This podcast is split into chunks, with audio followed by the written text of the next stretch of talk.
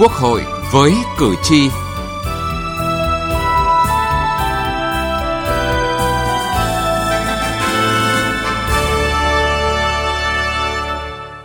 Xin kính chào quý vị và các bạn. Thưa quý vị, giám sát tối cao đối với các hoạt động cơ quan nhà nước là chức năng quan trọng của Quốc hội. Hiệu lực, hiệu quả của giám sát chính là thước đo hiệu quả và tính thực quyền của cơ quan đại diện dân cử cao nhất.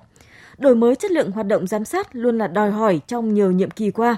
Đây cũng là vấn đề trọng tâm được các đại biểu thảo luận tại buổi tọa đàm về dự thảo đề án tiếp tục đổi mới hoạt động giám sát của Quốc hội tổ chức mới đây. Chương trình Quốc hội với cử tri hôm nay chúng tôi đề cập nội dung này.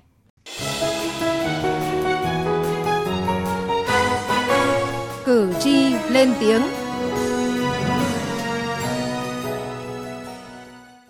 Thưa quý vị, những chuyển biến trong việc giải quyết các vấn đề thực tiễn cuộc sống đang đặt ra, cử tri và nhân dân kiến nghị truyền tải tới Quốc hội phụ thuộc không nhỏ vào chất lượng giám sát. Đây cũng chính là cơ sở để cử tri nhận định và chấm điểm về hiệu quả giám sát tối cao của Quốc hội. Dõi theo hoạt động giám sát của Quốc hội, cử tri có ba mối quan tâm lớn – đó là những vấn đề bức xúc trong cuộc sống đã được chất vấn, giám sát có chuyển biến tích cực gì hay không, trách nhiệm của các đối tượng chịu sự giám sát đã thực hiện đầy đủ chưa, và Quốc hội, các cơ quan của Quốc hội, đại biểu Quốc hội đã thể hiện được rõ quyền năng giám sát của mình qua thực tiễn hay chưa. Ông Nguyễn Thanh Hùng ở thành phố Hải Dương, tỉnh Hải Dương cho rằng từ những vi phạm pháp luật đòi hỏi giám sát của Quốc hội phải thường xuyên hơn, sâu sát với thực tế hơn. Hiện nay ta có khá nhiều luật thế nhưng dân chưa hiểu luật cái sự tuyên truyền luật pháp chưa sâu rộng mặt khác ấy, việc thực thi pháp luật nhất là những luật thường xuyên va chạm đời sống nhân dân không nghiêm. Và vì thế cho nên là dân trở nên nhờn luật và các hiện tượng sai trái thường diễn ra để luật pháp trở nên có ý nghĩa ờ, điều chỉnh xã hội mà có hiệu lực cao thì quốc hội ban hành luật rồi cần phải có giám sát việc thi hành ờ, và có cơ chế có chế tài để xử lý những người, những cơ quan mà không chấp hành nghiêm pháp luật. Sau mỗi vi phạm pháp luật hay tồn tại bất cập, phần nào phản ánh sự yếu kém, lỗ hồng hay những hạn chế trong việc thực thi công vụ của cán bộ công chức, của các cơ quan đơn vị bộ ngành địa phương. Bà Nguyễn Thị Bích ở quận 9, thành phố Hồ Chí Minh cho rằng hoạt động giám sát của Quốc hội, của Hội đồng nhân dân cần tăng cường và chuyên nghiệp hơn thì tôi cũng rất là quan tâm là làm sao để cái chất lượng các cuộc giám sát của quốc hội ấy, phải thực sự nó có hiệu quả. Sau khi giám sát rồi những kết luận giám sát đó phải được đối tượng giám sát thực thi. Mà muốn làm được cái điều này ấy, thì theo tôi nghĩ là cái người đi giám sát trước hết là phải am hiểu pháp luật am hiểu về cái ngành cái lĩnh vực mà mình đi giám sát phải hiểu rất kỹ.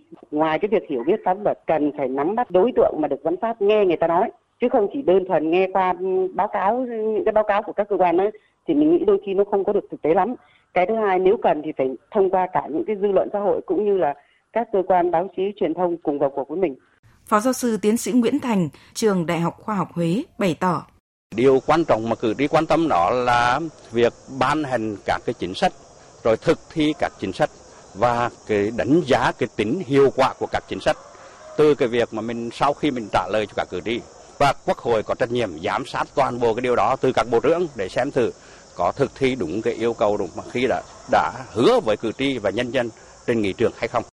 Cử tri nhận thấy những năm qua, Quốc hội đã lựa chọn những chuyên đề giám sát rất đúng và trúng. Nhưng điều quan trọng là hiệu lực, hiệu quả giám sát như thế nào. Câu hỏi cơ chế nào đảm bảo hiệu lực, hiệu quả giám sát tối cao của Quốc hội vẫn đặt ra và cần có câu trả lời thỏa đáng. Từ nghị trường đến cuộc sống Thưa quý vị, đổi mới nâng cao chất lượng hoạt động giám sát là vấn đề được các đại biểu Quốc hội đặt ra trong nhiều nhiệm kỳ.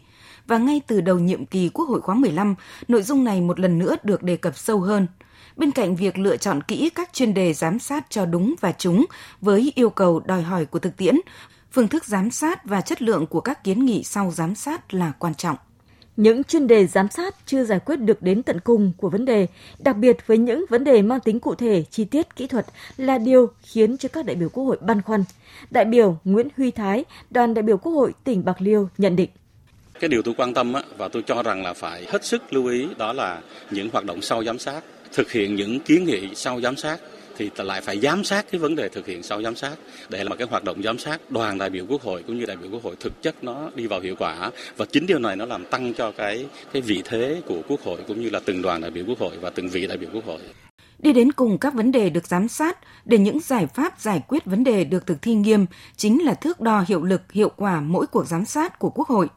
Thực hiện yêu cầu này, việc đại biểu giám sát có bản lĩnh, không ngại va chạm, né tránh, nhất là khi vị thế và vị trí công tác có thể thấp hơn đối tượng, chịu sự giám sát cũng là một vấn đề.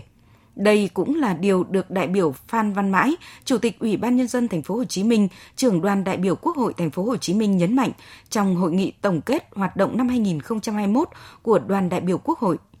Theo ông Phan Văn Mãi, các đại biểu Quốc hội cần phải làm đúng vai. Cái này chúng ta không ngại. Và ở đây đoàn đại biểu quốc hội chúng ta phải có trách nhiệm trước hiến pháp pháp luật, trước nhân dân, trước đảng nhà nước để chúng ta làm đúng. Còn anh trong giai nào thì anh phải cố gắng làm tròn giai đó, chưa tròn thì tôi giám sát qua đây, tôi góp ý cho anh để anh làm tốt hơn. Và chúng ta cũng nhìn cái giám sát nó ở góc độ như thế đó thì chúng ta sẽ dễ làm hơn. Ở một góc nhìn khác, theo ông Nguyễn Văn Sơn, đại biểu Quốc hội khóa 14 tỉnh Hà Tĩnh, nếu giám sát không cụ thể sâu sát, sau đó giao trách nhiệm nhưng không xem xét lại vấn đề, không đánh giá một cách nghiêm túc và không đặt ra thời hạn, không chỉ rõ cán bộ lãnh đạo nào có trách nhiệm, thì sau này rất khó đánh giá về hiệu quả của hoạt động giám sát và đặc biệt cũng không xử lý được người có trách nhiệm có liên quan. Ông Nguyễn Văn Sơn cho rằng cái việc giám sát của mình là những cái giám sát mang tính ờ, trách nhiệm chính trị là đúng rồi. Và ngoài đó thì để rồi tiếp tục bổ sung hoàn thiện cái pháp luật và phân công trách nhiệm của chính phủ cho nó phù hợp hơn. Nhưng mà một trong những việc giám sát mà sẽ có tác động tích cực đến cơ sở đến những hoạt động trực tiếp của chính quyền các cấp ấy, là phải bằng những thông số cụ thể cái trách nhiệm cụ thể trên cương vị phân công anh đã được giao trách nhiệm thì anh phải chịu trách nhiệm như thế nào về những cái vi phạm mà do giám sát chỉ ra. Có kết luận cụ thể và có quy trách nhiệm và địa phương và cơ sở phải cập nhật cái báo cáo này đối với các kỳ họp của quốc hội. Thì lúc đó nó mới có tác động. Và đại biểu quốc hội đoàn đại biểu quốc hội phải được theo dõi để giám sát những việc này khi xảy ra ở địa phương mình ở những cái vi phạm này. Để hoạt động giám sát trung thực, khách quan và có ý nghĩa thúc đẩy sự chuyển biến trong công tác quản lý nhà nước, Chủ tịch Quốc hội Vương Đình Huệ nhấn mạnh. Các cái thành viên cũng như trưởng phó đoàn cũng phải có cái bản lĩnh, dám nói thẳng nói thật. Chứ tránh cái tình trạng không khéo là bắt đầu phát hiện từ dưới cơ sở là bằng con voi, xong đó lần lần lần lần lên các cấp trên này là gọt rũ hết rồi lên cuối cùng đến thường vụ chẳng còn cái gì để bàn. Giờ chúng ta là tuyệt đối tránh những cái chuyện như thế. Tinh thần là phải hết sức xây dựng giữa xây và chống thì xây vẫn là căn bản lâu dài chống là phải quyết liệt và triệt để rồi là phát huy được những cái mô hình tốt những cách làm hay những gương người tốt việc tốt để nhân rộng nó ra. Thì cái đó mới là cái giám sát chứ không phải là chỉ là nhăm nhăm tìm ra những khuyết điểm ấy là cái sai phạm để mình nói đâu. Phải đánh giá nó cân bằng và nó khách quan tất cả các cái việc như thế này. Để chúng ta tiếp tục hoàn thiện hệ thống thể chế hệ thống pháp luật rồi tiếp tục nữa là đẩy mạnh cái khâu tổ chức thực hiện để cho mọi việc của chúng ta nó tốt hơn. Góp phần cho cái quan trọng cho cái, cái phát triển kinh tế xã hội và và, và xây dựng đất nước. Thì đấy là cái mục tiêu của giám sát.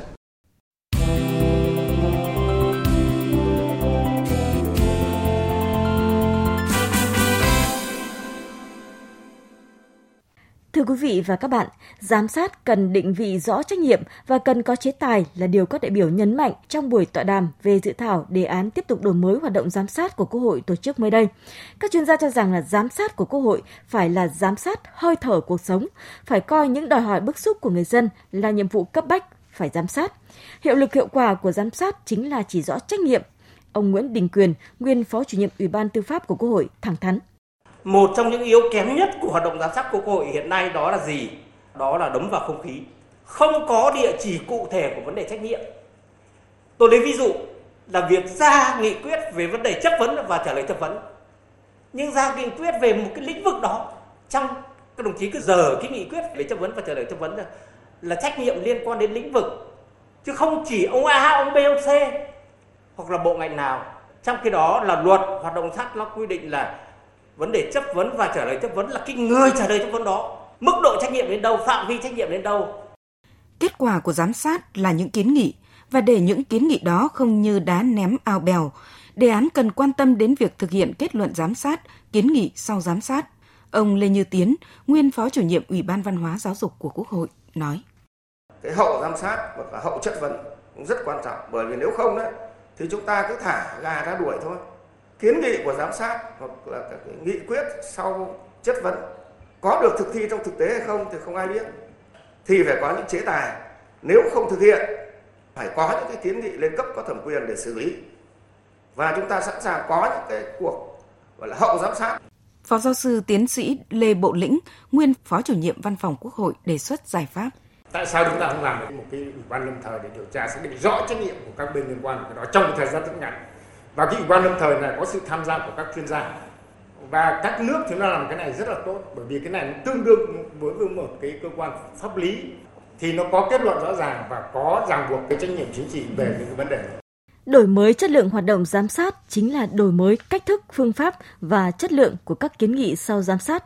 Kết luận giám sát phải có ý nghĩa tác động trực tiếp đến các đối tượng chịu sự giám sát, ràng buộc, mạnh mẽ trách nhiệm và xử lý trách nhiệm đối với các chủ thể phải thực thi thì tính thực quyền giám sát của Quốc hội mới được nâng lên.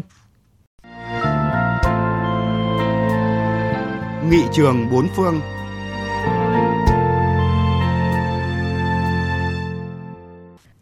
Thưa quý vị và các bạn, giám sát là một trong những chức năng cơ bản của nghị viện. Nghị viện theo dõi, đánh giá các hoạt động hành pháp, xem có hoạt động hiệu quả, tin cậy, minh bạch và trung thực không. Phần cuối của chương trình hôm nay, chúng tôi xin giới thiệu với quý vị và các bạn bài viết của tác giả Lê Anh trên trang báo điện tử đại biểu nhân dân.vn. Chức năng giám sát và những quyền hạn về giám sát điển hình cho mọi mô hình của nghị viện, không phụ thuộc vào hình thức chính thể Chức năng này được quy định trong hiến pháp, các đạo luật, quy chế. Đối tượng của hoạt động giám sát thường là nhánh hành pháp, nhưng giám sát trong những trường hợp riêng biệt có thể lan rộng ra nguyên thủ quốc gia, nhánh tư pháp, chính quyền tự quản địa phương, quân đội vân vân. Trong những trường hợp riêng biệt, đối tượng giám sát của nghị viện có thể là hoạt động của các tập đoàn nhà nước hoặc tư nhân nếu chúng thực hiện những chức năng công cộng. Phụ thuộc vào hình thức chính thể, ở các nước có thể phân loại thành 3 mô hình giám sát. Mô hình thứ nhất tồn tại ở các nước chính thể đại nghị. Khái niệm giám sát ở đây trước hết bao hàm chế định trách nhiệm tập thể của chính phủ trước nghị viện.